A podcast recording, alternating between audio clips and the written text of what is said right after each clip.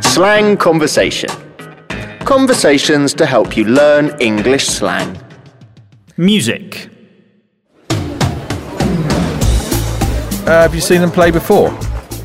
Yeah, I was really into them about 10 years ago, but they're just so commercial now. Uh, nice place though. Lots of atmosphere. Bit of a dive, if you ask me.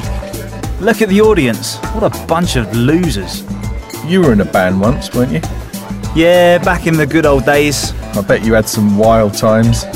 Yeah, it was great to be part of something. Playing gigs all over the country, making a right old racket, rebelling against the system. Cool. Did you ever get a record deal? No, it wasn't about the money. We just did it for a laugh. We got paid peanuts for the gigs, then spent all that on beer. We laid down a few tracks and we sold a few albums, but nothing major. Amazing. The bassist got busted for drugs once. Really? What for? Heroin? Coke? No, the police found a little bag of weed in his back pocket. He got taken down the station, then let off with a caution.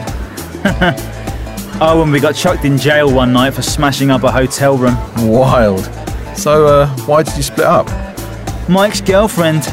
She started sticking her nose in, trying to control us, telling us what to wear, things like that. Then the lead singer. Oh man, that was tragic. Oh no, what happened? Did she do herself in? No, it was much worse than that. She got hitched up and had kids. I guess we all grow up someday. Yeah, but it doesn't have to be like that. Well, look at you now. You got a cushy job in the city, a nice pad in the country, a wife, two kids. Alright, alright, no need to get so offensive. Hey, look, they're about to start. Fancy coming up for a bit of a pogo? Now I'm a bit too old for that. Yeah, and fat.